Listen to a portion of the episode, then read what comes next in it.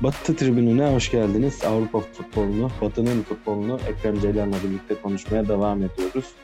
Tabii ki bu haftaki gündemimiz herkesin çok fazla sevmediği ama bizim için keyifli geçen e, milli araydı. Ve milli duygularla Ekrem'le beraber Batı tribününün yeni bölümünü çekeceğiz. Ekrem'cim hoş geldin. Hoş bulduk Berkeciğim. Ne var ne yok, nasılsın? E, iyiyiz e, Ekrem. Uzun zaman sonra milli takım bizi heyecanlandıran e, bir noktaya geldi. En son Avrupa Şampiyonası elemelerinde yaşamıştık bunu herhalde. İşte o dönem o gruptan çıkarken Fransa ile vesaire oynadığımız maçlardan sonra uzun zaman sonra bu heyecanı yaşamış olduk. Milli arada güzel geçti bizim için diyebilirim. O yüzden iyiyim yani onun anlamında genel özel hayatımı söylüyorsan da onu tabii ki burada özel hayatımı anlatacak da değilim. o iyiyim iyiyim. Problem ya ne olur anlat ya. Ne? Ya boş ver milli takım herkes konuşuyor zaten. Biz senin özel hayatını konuşalım. Sen de Abi sokağa çık 10 kişiden 9 tanesi zaten milli takım konuşuyor. Gel biz senin özel hayatını konuşalım bugün. O zaman abi adını da değiştirelim. Berke'nin yolu yapalım yani. Batı tribünü ne? Berke tribünü. Yo Berke'nin yolu da olur. Çökmek üzere Berke tribünü. Sende ne var ne yok? Valla ben seyircisiz oynama cezası aldım. Ekrem tribününde işler pek iyi gitmiyor. Pandemi sebebiyle olabilir Ekrem. Pandemiden dolayı yani daha çok, da. Daha çok böyle taşkınlık sebebiyle falan diye tahmin ediyorum. Seyircisiz Öyle oynama mi? cezam var. Ee, çok sessiz o yüzden içerisi. Çünkü sürekli kendimleyim. Çirkin ve kötü tezahürat mı yoksa Ekrem? Ya o bence görüntülere yansımamıştır. O da var ama görüntülere yani. yansımadığı için rapora geçip oradan ceza yiyeceğimi sanmıyorum. Anladım. Yabancı madde. Taraftarın sebep olduğu saha olayları da oldu. Artık taraftarlara buradan ben gerekenleri söyleyeceğim kulübümüzün geleceği için lütfen böyle taşkınlıklar yapmayın diye ben de Abi sıkıntı yok. Ya bak para cezasına çevrilmediği sürece her cezaya ben kabulüm. Anladım tamam. Normalde tam tersi olur da sen de durum biraz farklı. Şöyle şimdi demin bahsettiğin o milli takım heyecanı aslında birçok böyle Dünya Kupası ya da Avrupa Şampiyonası gibi e, organizasyonlara gitmeden önceki bu eleme gruplarında hep alıştığımız bir şey. Mutlaka bir atraksiyon oluyor. O atraksiyonun peşinden ya mutlu sonla bitiyor ya mutsuz sonla bitiyor. Artık değişiyor o turnuvaya göre. Ama bizim milli takımın böyle bir huyu var. Böyle e, son dakikalara kadar işi atraksiyonlu bir şekilde götürme. Hiçbir zaman böyle tamam rahat rahat biz gittik zaten formalite icabı son maçı oynayacağız gibi bir durum hiç olmuyor bizde ne yazık ki. Ee, şimdi biz iyi bir jenerasyon olduğunu zaten 2-3 yıldır söylüyorduk. Stefan Kuntz'la beraber e, bu jenerasyona bir takım ilaveler oldu da diyemiyoruz. Aslında yine aynı malzemeyi kullanıyor. Ama ne değişti kısmını sen de yorumlarsın. Yani ne değişti birden oyun olarak da bir saha içini kastediyorum. Ne değişti derken. Ne değişti de oyun olarak milli takım biraz daha üretken olabilmeye başladı. Çünkü gerçekten bir kısırlık vardı hücum anlamında. E, ama özellikle gerçi Cebeli Tarık ne kadar kıstas sayıdır. Zayıf bir rakip. Hmm, eğri oturup doğru konuşmak gerekir. Değil. Kesinlikle. Ama e, bence üretkenlik konusunda özellikle e, Kuntz'la beraber bir ilerleme olduğu aşikar. Benim dikkatimi çeken ve altının çizilmesi gerektiğini düşündüğüm nokta üretkenlik. Orada da biraz oyuncu üzerinden gidecek olursak sanki Kerem Aktürkoğlu ön plana çıktı gibi sahne alan biraz o oldu hücumdaki üretkenlik evet, anlamında. Evet. Ya ben iyi bir jenerasyonumuz olduğuna inanıyorum. Bu jenerasyon tecrübe kazandıkça e, turnuvalara her daim katılabilecek bir döngüye gireceğimize de inanıyorum, inanmak istiyorum en azından. Fakat şu anda e, muhtemel rakiplerimiz, yani doğrudan gidemiyoruz, bir playoff var Mart ayında. Muhtemel rakiplere bakınca da e, Rusya, Portekiz, İspanya, pardon İspanya var mıydı? Yanlış söylediysem. Yok İspanya yok, İspanya yok. Yanlış söylediysem özür dilerim. İtalya, Portekiz, Rusya, Galler, İskoçya. Evet yani muhtemel rakipler de kolay rakipler değiller. Ee, o da böyle çok evet çok da fazla böyle umutlu değilim açıkçası o konuda ama umutlu olmak istiyorum. Ve sözü de sana bırakıyorum. Evet, şimdi aslında birçok başlık e, paylaşmış oldum benimle. Karşılıklı olarak hepsini konuşmaya çalışalım. İlk olarak milli takımda ne değiştiğini e, sordun. Şimdi ben bana soracak olursan Ekrem, e, milli takımdaki en büyük değişim, evet bu tabii ki saha içine yansıyor ama milli takımda Avrupa Şampiyonası'nda başlayan ve Avrupa Şampiyonası'ndan sonra e, her maç önümüze çıkan bir özgüven problemi ve takım hoca arasındaki kopukluk e, sıkıntısı ki bunu da çeşitli kaynaklardan da doğruladığımız zaman böyle bir sıkıntı olduğu aşikardır. E, Avrupa Şampiyonası sonrası takım ve hoca arasında e, bir e, bağlantıda uzaklık, e, yakınlık anlamında problemler yaşandığını da biliyorduk. Zaten aslında bunu bilmeye de gerek yok, görebiliyorduk. Dolayısıyla Kuntz'un gelişi bence ilk etapta taktiksel e, gelişimden ziyade önce takımın takımla diyaloğunun iyi olduğunu görebiliyoruz e, ve bunun takıma iyi yansıdığını görüyoruz sahada. E, biraz daha inanan, biraz daha e, ne yaptığını bilen, e, kendine güvenen bir takım var. E, şimdi e, Şenol Güneş dönemindeki Karadağ maçına baktığın zaman 2-0'a rağmen e, kafası saha içinde olmayan bir oyuncu grubu ve hoca e, ardından tabii yine bu psikolojiyle gidilen Hollanda deplasmanında yenen 6 gol. Bir değişim e, ve bu değişimden doğan ekiple beraber, e, Kuntz'un ekibiyle beraber takımla iyi iletişim kurulduğunu söyleyebiliriz. Bu iyi iletişimin meyvesini de e, aslında alıyoruz. Taktiksel olarak evet sana katılıyorum. E, hala tabii çok defolar var. Cebel Tarık maçı hiç kıstas değil aslında. Cebel Tarık maçındaki şöyle Kuntz doğru bir hareket yaptı mesela. 4-4-2 ile çıktı. Neredeyse öndeki 8 oyuncunun hepsi e, öndeki 6 oyuncunun hepsi düzeltiyorum. E, hücuma yakın ve beraber oynadığında üretkenlik sağlayabilecek, pozisyon yaratabilecek e, kapasitedeydi. O, orada doğru bir kadro e, tercih etti. E, ikinci yarı Rıdvan'ı oyuna dahil etmesi yine mantıklı bir tercihti. Cebel Tarık maçını öyle ayırabiliriz. Karadağ maçında da bence Caner tercihi dışında ve ne yazık ki Zeki e, aslında bence ya Zeki zaten hiçbir zaman böyle çok e, bizim Türklerin sevdiği bir sağ bek şeyi vardı anladın? Türk futbolunun biliyorsun sağ sol bek yani. Pırpır Gökhan Gönül mesela. Ha, Gökhan Aynen, Gönül Gökhan iyi Gönül. bir örnekti bunun için. Şimdi Zeki biraz e, açıkçası benim çok iyi futbolcu bence. Tabii Avrupa'da bizi temsil ediyor ama benim çok beğendiğim çok böyle e, özel bir oyuncu, iyi ki Zeki var dediğim bir oyuncu hiçbir zaman olmadı. E, bugün de öyle değil. Dolayısıyla e, yavaş yavaş orada işte Mert'i çünkü Mert biliyorsun bek performansı da iyiydi. Mert'i kullanabilir diye düşünüyorum. E, ve dediğim gibi tabii Kerem'den e, alınan çok iyi e, bir katkı var. Bu da tabii hocaya da yazar, Kerem'e de yazar. Zaten sezonu çok iyi başlayan bir isim. E, bu yeni kadro, Şenol Güneş burada biraz hata yaptı. Biraz fazla tecrübeye güvendi. E, ben çok tecrübeli oyuncularla bu işi götürürüm dedi. E, ama burada işte Şenol Hoca'nın hata yaptığını görüyoruz. Tabii bana soracak olursan yine ona da yine emekler için teşekkür etmek lazım. Yani sonuçta ilk bölümde Hollanda ve Norveç'i mağlup ederken e, o vardı takımın başında ama işte hatası o oldu. Çok fazla e, tecrübeden yana oldu. Kerem'e, Rıdvan'a, Halil'e e, beklediğimiz kadar şans vermedi. Ve bu çocuklar da bu şansı hak ettiklerini gösterdiler aslında şimdi.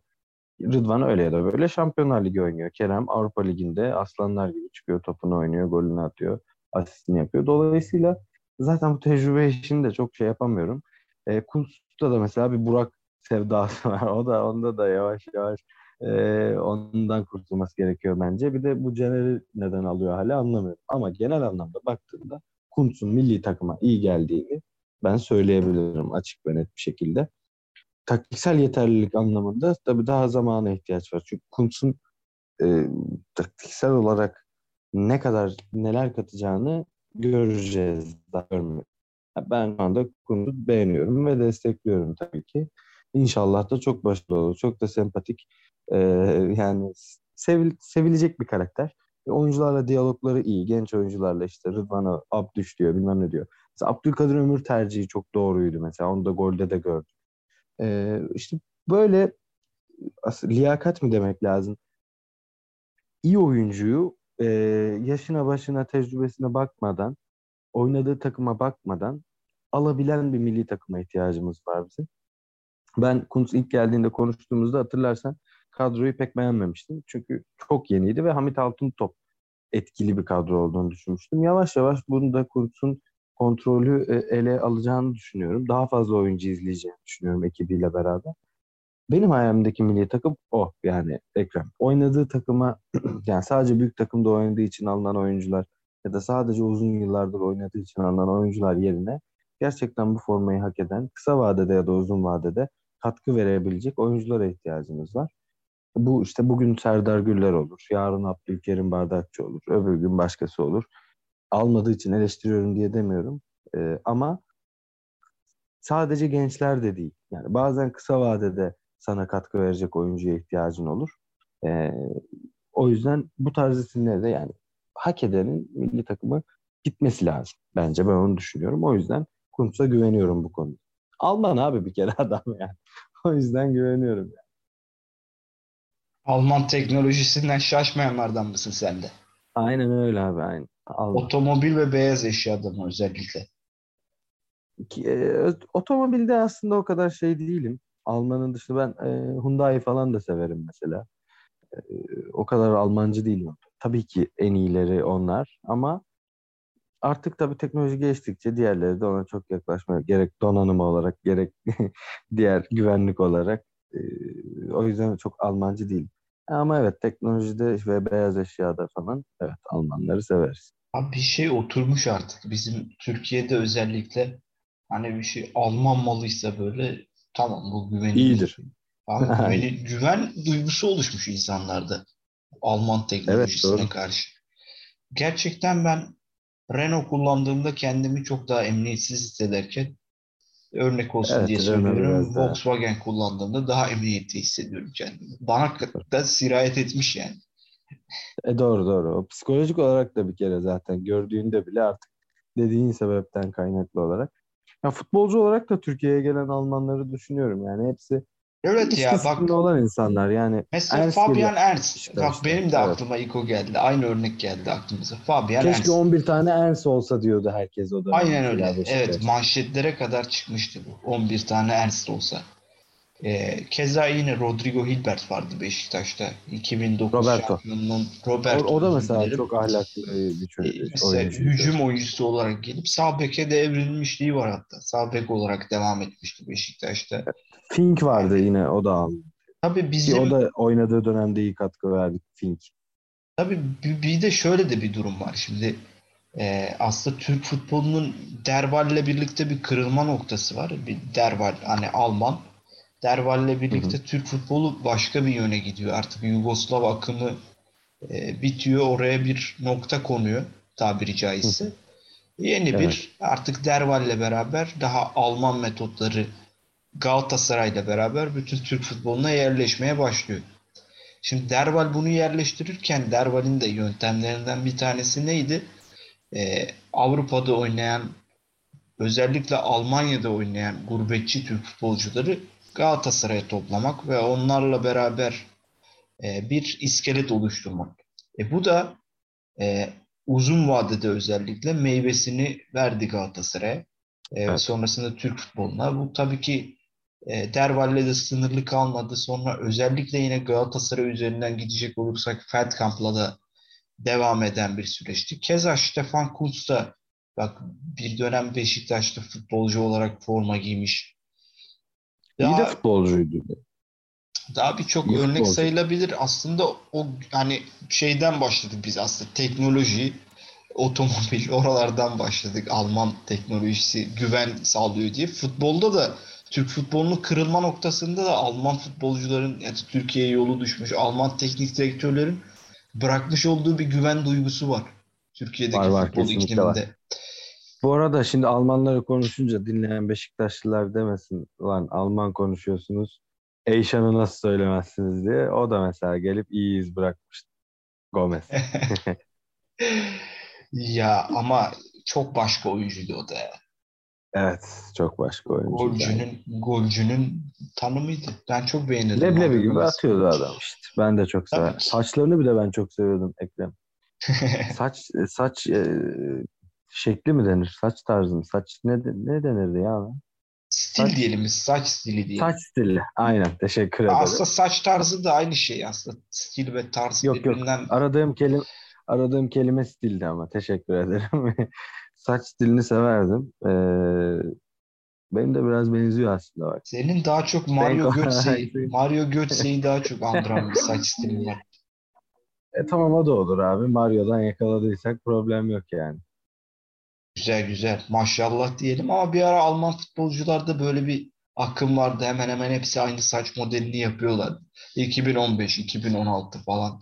Yani bu sadece Mario Gomez değil, Marco Reus, Mario Götze falan hepsi sirayet etmişti. Aynı saç modelini Evet, Reus'un da böyle. Evet, doğru. Reus'ta da. Şu an elimle gösteriyorum tabii. Dinleyenler göremiyor ama ne demek istediğim şöyle arkaya doğru önden. Abi Marco Reus biz bizi dinliyorsa biri Marco Reus'un saç stilini biliyordur zaten. O yüzden sıkıntı yok. Değil mi? Doğru söylüyorsun. E bir ara Türk e, gençlerin de hepsi Amerikan tıraşıyla geziyordu. o da öyle de bir moda vardı. Amerikan tıraşı. Abi Geçen o yüzden bak o yüzden 2002 Dünya Kupası'nın yeri o yüzden farklı. 2002 Dünya Kupası'nda yani bir özgürlük gelmişti. Artık herkes kendi kafasına göre saç stili yapıyor. Mesela Baba Ronaldo. Ama mesela bak, şu yok Baba be. Ronaldo ya. Ronaldo Nazario. Mesela saçın bence evet. şeyin elektrikte bir makineyle girerken saça bence mesela tıraş makinesinin elektriğinde bir sıkıntı olmuş. O ön taraf kalmış ya orası bence. kalmış değil mi? Ümit Davala saçı mesela o da. Ama şu var şimdi Ekrem bak acaba ya bu çok uzun bir konu tabii. Yani bunu çok uzun ele alabiliriz de şu an konuştum. Düşündüm pardon. Sana da açmak istedim kısaca. Şimdi mesela 2002'deki milli takım havası, 2008'deki milli takım havası. Sanki şu anda biz Dünya Kupası'na gitsek de tabii ki ben çok hayal ediyorum. Gidelim tekrar işte hep beraber gerekirse işte çalıştığım kanalda, gerekirse ailemle, gerekirse arkadaşlarımla, içeceklerimizle beraber maçları izleyelim, Dünya Kupası heyecanında yaşayalım. Yani yine izleyeceğiz diye ama kendi milli takımımızı da orada görelim. Ya Avrupa Şampiyonası da o yüzden çok mutlu olmuştum gittiğimizde. Ama şu var, sanki e, ne, yani çok büyük bir başarı gelmediği sürece bu işte Merih Demiral saçı yapayım ben ya da ya Merih sadece Merih ile alakalı değil. Böyle bir tutku milli takıma karşı ya da böyle bir aşk sanki bir daha zor gibi geliyor yani. Bunun tabii e, siyasi sebepleri olabilir. E, halkın mevcut durumuyla alakalı olabilir. E, milli takımın 2015'ten falan başlayan bu prim problemlerinden gelen hala o gruptan oyuncu olmasından kaynaklı milli takıma karşı bir güven problemi olabilir. Ama bu tutku yok yani. Onu söyleyebiliriz bence. Ya dediğin gibi bu biraz başarıya endeksli şekilde gelişen olaylar. Bu başarılı gittiği zaman böyle akımlar ortaya çıkar. Ee, ama bence bir başarı sağlandığında rahatlıkla yine yeni bir saç stili de ortaya çıkabilir. Çünkü burada esas kriterlerden biri ezber bozan bir şeyin ortaya çıkma gerekli diye. Kim var mesela milli takımda böyle saçı dikkat çeken var mı aklına gelen saçı yapılacak olan? Şu an hiç... Mesela diyelim Dünya Kupası'nda bir çeyrek final oynadık. Gittik de bir de çeyrek finalde oynadık. Ya ben Burak? Yılmaz'ın aslında çok güzel saçları var Burak Yılmaz'ın ama Burak Yılmaz'ın şu an yok ki saç. Bak bugün kısa bir şey okudum. Bugün bir şey okudum. Çok güldüm. Senle bunu konuşalım diye. Tam da üstüne denk geldi. Var ya inanılmaz bir şey. Şimdi dedi ya Burak Yılmaz'ın saç. Yani bayağı kısa abi Burak şu an yani. Pedri bir konuşmuş da görmüşsündür belki. Küçükken diyor berberdeydik diyor. Babamla beraber. Televizyonda da Barcelona'nın maçı açık diyor. Ee, Iniesta'nın saçını istedim diyor. Çünkü idolümdü diyor. Babam da Iniesta kel olduğu için bunu yapmama izin vermedi diyor. Senin de ona yakın bir şey oldu yani abi. Kimin saçını yaparsın dedi. Eskiden Abi, evet Burak güzel saç çekileri. Iniesta'ya izin vermemişse Ümit Sayın'a izin verseymiş olması. e, Suat Kaya'nın da saçları çok güzel. Orada Iniesta ile Ümit Sayın'ın benzerliği de inanılmaz ya. Öyle böyle benzemiyorlar ya. Kaç tane öyle çok benzeyen Avrupalı futbolcuyla bir birkaç örnek daha vardı da. Evet Mustafa Ceceli ve Mario Götze var. Seni de bu içine katarak bir trio oluşturabiliriz orada. Berke Kosova, Mustafa Ceceli ve tabii üç. Mario Götze. Mario Götze, Berke Kosova ve Mustafa Ceceli triosu. Acaba bu üçünün tek ortak yanı nedir? Saçları. Götze. evet doğru. Saçları abi. Yani milli takımda öyle saçıyla ön plana çıkan yok ya. Hep genç çocuklar var ya şimdi hepsi böyle şey bakıyorsun. Yani öyle yok yani. Değil mi? Yani kadro yok, evet, benim de hiç. Nazım Sangare bak bir tane aklıma geliyor. Nazım Sangare. Oynamıyor zaten. O da oynamıyor evet. Çok dağıldık ya. Biz toparlayacak olursak ikimiz de aslında aynı şeyi dedik. Yani milli takım e, iyi bir yoldan geçti. Son düzlükteki sınavları iyi bir şekilde verdi. Ee, biraz olsun bir nefes aldırdı. Bir yüzleri güldürdü. Ama playoff'ta da e, işi hiç kolay değil tabii ki. Bu gerçeğinde bilincinde olmak lazım. Eklemek hı hı. istediğin başka bir şey var mı milli takımla ilgili? Ya, milli takımı komple mi kapatacağız? Okey o zaman. Yani dediğim gibi genç futbolcuların ve Kuntz'un e, takımla birlikteliği mutluluk verici bence. E, Abdülkadir Ömür ve Kerem'in performansı beni çok mutlu etti. Hakan'ın da yavaş yavaş yukarı çıktığını görüyoruz. Hani beklentilere yaklaşan performanslar. Ama hala dediğim gibi soru işaretleri de var. Zamanla düzelir.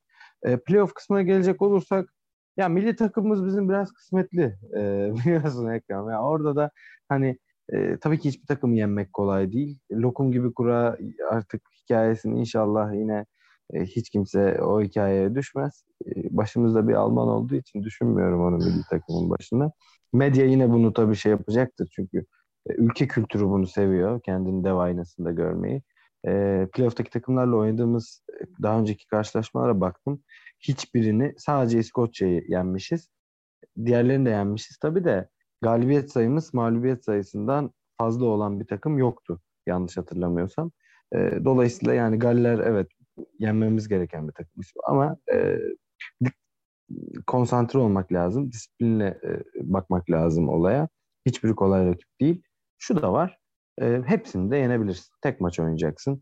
Hiçbiri karşısında da böyle e, şey yapmaya gerek yok ki aman yandık bittik kül olduk. Tamam kötü deneyimlerimiz oldu geçmişte ama şu anki milli takımımızın kadro kalitesi bence hepsiyle başa başa oynamaya yeter. Yani Galatasaray Lazio ile oynuyorsa kafa kafaya e, ya da işte daha önce birçok takım oynadı. Türkiye'de gayet tabii İtalya ile kafa kafaya şu anda doğru bir taktiksel kurguyla oynayabilir bence. Benim fikrim bu yönde.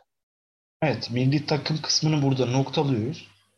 Benim hafta içerisinde iki tane çok dikkatimi çeken spor haberi vardı. Bunları da programda konuşmak istiyorum. Seninle de paylaştım zaten. Off the record evet. e, biraz konuşmuştuk bunları. Bunlardan bir tanesi e, Şerif Kult adlı 72 yaşındaki bir abimiz. Şerif 55 Kult mu? Şerafettin Kult muydu? Şerif Kult. Abimiz ben... 72 yaşında 55 yıldır aktif futbol yaşamını sürdürüyor. Bence Guinness Rekorlar kitabına falan başvuru yapmamışlarsa hemen yapmalılar. Yani belki de girecek Guinness Rekorlar kitabına. Evet, evet olabilir. Değil mi? Yani kendisi 72 yaşındayken e, Yozgat amatör küme takımlarından Yozgat Divanlı Gençler Birliği Spor Kulübü'ne transfer olmuş. Gençler Birliği. Uzun, tabii tabii uzun da bir işte demin dediğim gibi 55 yıllık bir aktif futbol kariyeri var. Kendisi bir röportaj da vermiş. Futbol benim aşkım da demiş. Güzel demiş. Abicim işte ya. tecrübe ise tecrübe gelsin playofflarda milli takıma. Çağırılsın Şerif, Şerif, Şerif amca. Bence Şenol Güneş yapmalıydı bu hamleyi. Madem Şenol Hoca e, tecrübeden yanaydı. Şerif Kunt abi gözden kaçırmış olduğu için kınıyoruz kendisi. Bu arada Stefan Kuntz da Şerif Kunt'un isimleri de benziyor. Evet, evet, yakın.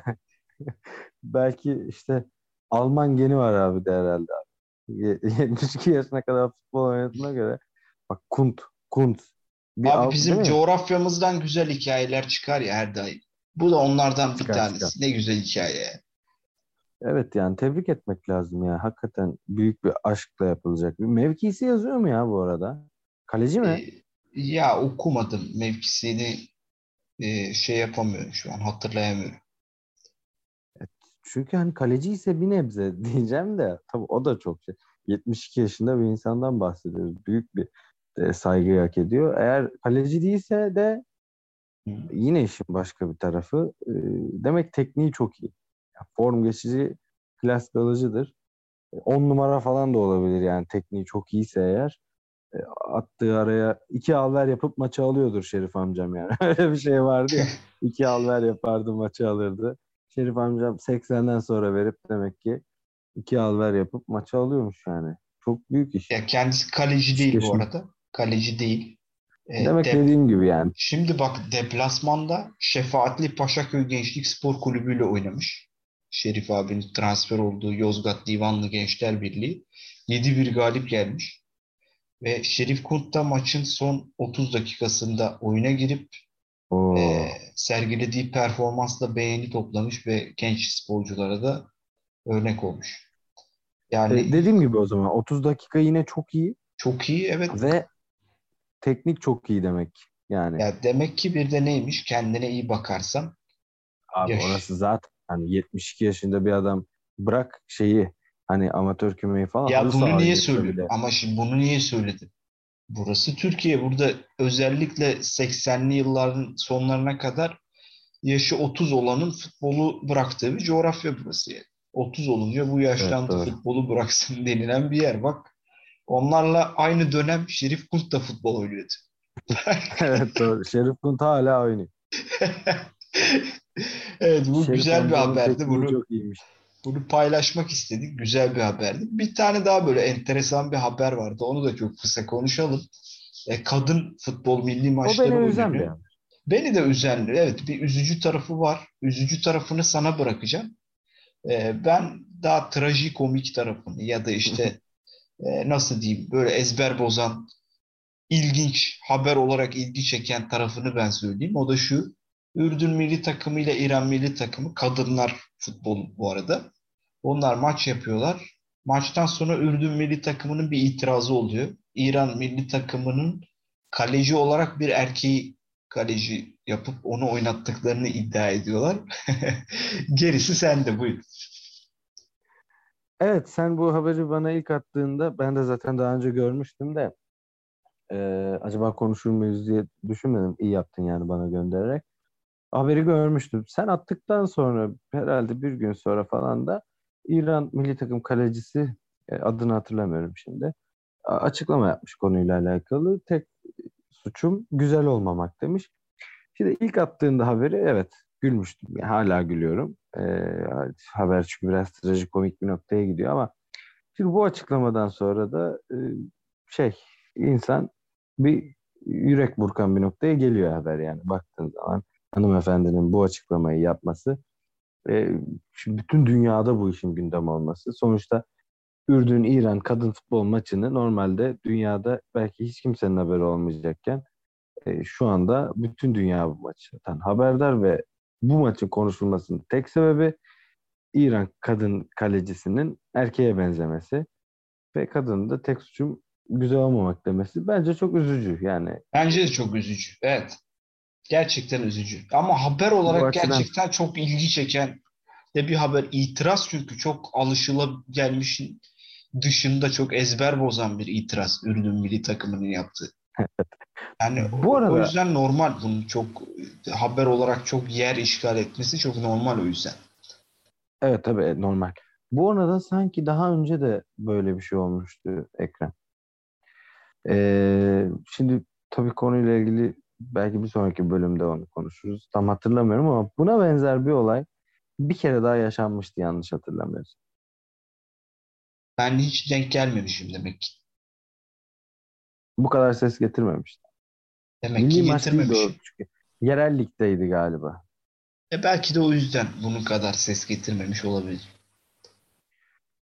E peki itiraz ne oldu abi?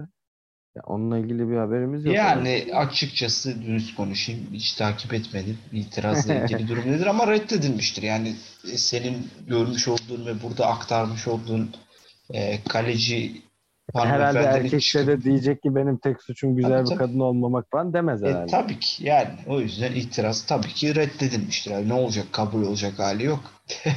Biz, bizde söz senettir diyorsun yani. Tabii abi. Tabii Kadın ki. diyorsa doğru. Doğru. Madem hanımefendi böyle bir açıklama yapmış e, şey yapmak lazım ya. Evet sevgili üstadım. Ağzına sağlık. Güzel bir sohbet oldu yine.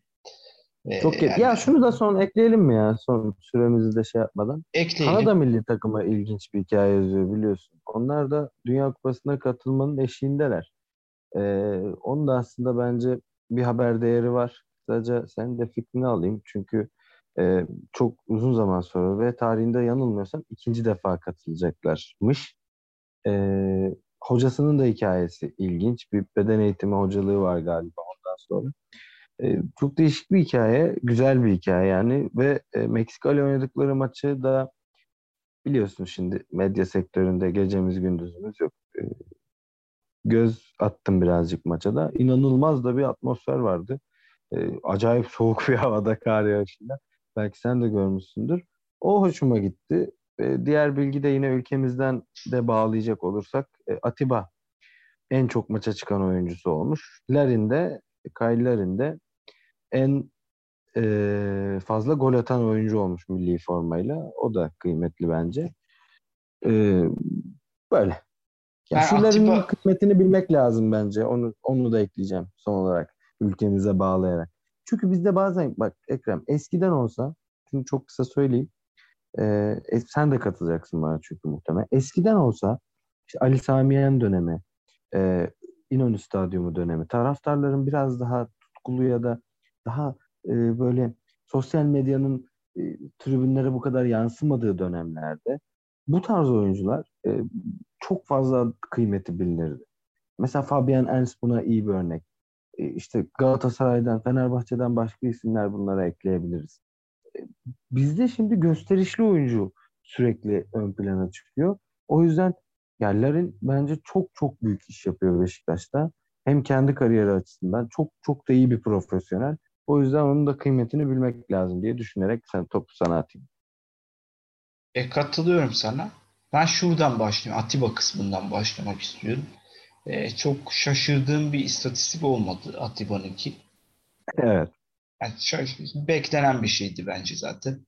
Hatta bundan... Atiba Şerif, Şerif Kunt'la yarışacak bence ya. Ben de buraya ben de bu kısımdan bahsedecektim. Sen girdin. Özür dilerim kusura Estağfurullah. Evet. Atiba'da bir Şerif Kunt havası seziyorum. belki de Şerif Kunt abimizin, kıymetli abimizin talihsizliği de belki bu topraklarda doğup yetişmiş olmasıdır. Kanada doğumlu olsaydı belki o da çok farklı bir rota çizecekti kendisine. Belki olabilir. Gerçeği de göz ardı etmemek lazım. Onun haricinde Kanada milli takımı ile ilgili şunu söyleyebilirim. E, her Dünya Kupası için geçerlidir bu belki. Aslında Dünya Kupalarında beklediğin takımlar değil. Hani Fransa müthiş kadrosu var. Almanya'nın müthiş kadrosu var. İspanya'nın müthiş kadrosu var vesaire. Ama turnuvaya genelde bunlar renk atmaz. Sürpriz takımlar her zaman turnuvaya renk işte, katmışlardı Dünya Kupası'nda. Kore'dir. Ya mesela 2010 Dünya Kupası'nda bu arada iğrenç bir turnuvaydı 2010 Dünya Kupası ama mesela bir Gana gerçeği, bir Uruguay gerçeği. Uruguay da çok uzun bir süre sonra evet. E, iyi bir jenerasyonla gelmişti. 2010 Dünya Kupası'nda iyi işler çıkartmışlardı. Keza Gana aynı şekilde. İşte dönüp 2002'ye gittiğin zaman Türkiye oradaki sürpriz takım, Güney Kore. Yani Güney Kore ki Senegal'in de iyi bir dönemiydi mesela. Evet şey evet var. Senegal'de evet. Senegal'de Hırvatistan var mesela. Hırvatistan tamam Avrupa takımı ama onların da o kadar ön plana çıkması sürpriz sayılır. Evet ben her konuyla ilgili hep şunu söylerim yani. Hep ezber bozan şeyler iyidir. Ezber bozan şeyler e, biraz daha kalite katar, renk katar. E, biraz daha hani dünyanın dinamizmi vardır ve bu dünyanın dinamizmi içerisinde de bazı ezberler mutlaka yıkılmalıdır. Konu ne olursa olsun futbolda da e, o ezberleri yıkan, yeni hikayeler yazan takımlar her zaman kıymetlidir. Kanada da bunlara bir yeni örnek olabilecek mi? Onu Dünya Kupası zamanında göreceğiz diyelim. E, son olarak eklemek istediğim bir şey var mı? Bu soruyu bana her sorduğunda programın süresi uzuyor Ekrem'cim. Yok teşekkür ederim. o zaman şöyle yapalım mı bunu? Ee, biz artistik patinajla yapıyoruz ya Eren'le. Orada Hı. da ona... Selamlar o, olsun bu arada. O ee, açmıştı. Genelde onunla hep aynı fikirdeyiz. Ee, bu hiç iyi bir şey değil bence. Buradan bence yani Formula 1'den tut Türk futbolunun genel yapısıyla alakalı konuştuğumuz her konuda en fikir olmayı başarıyoruz. Buradan selamlarımı iletiyorum. Eren'le de son programımızda açılışı ona yaptırıp kapanışta da sofrayı kuran kaldırsın mantığı uygulayalım demiştim. Ona kapattırmıştım. Buyur burada da sana kapattırıyorum. Benim söyleyeceklerim bu kadar. Dinleyen herkese teşekkürler. Çok teşekkürler. Tabii açılış konusunda Batı Tribünü'nün daha önce açılışlarını yapmıştım ama kapanış konusunda ilk olacak. Biraz heyecanlandım ekranca şu anda. Keyifli bir sohbet oldu. Umarım e, siz dinleyenler de keyif alırsınız. Batı Tribünü'nün 7. bölümünde milli takımımızı bir futbolda, futbol dünyasında yaşanan keyifli birkaç olayı konuştuk. Mutlu günler dinleyelim hepinize.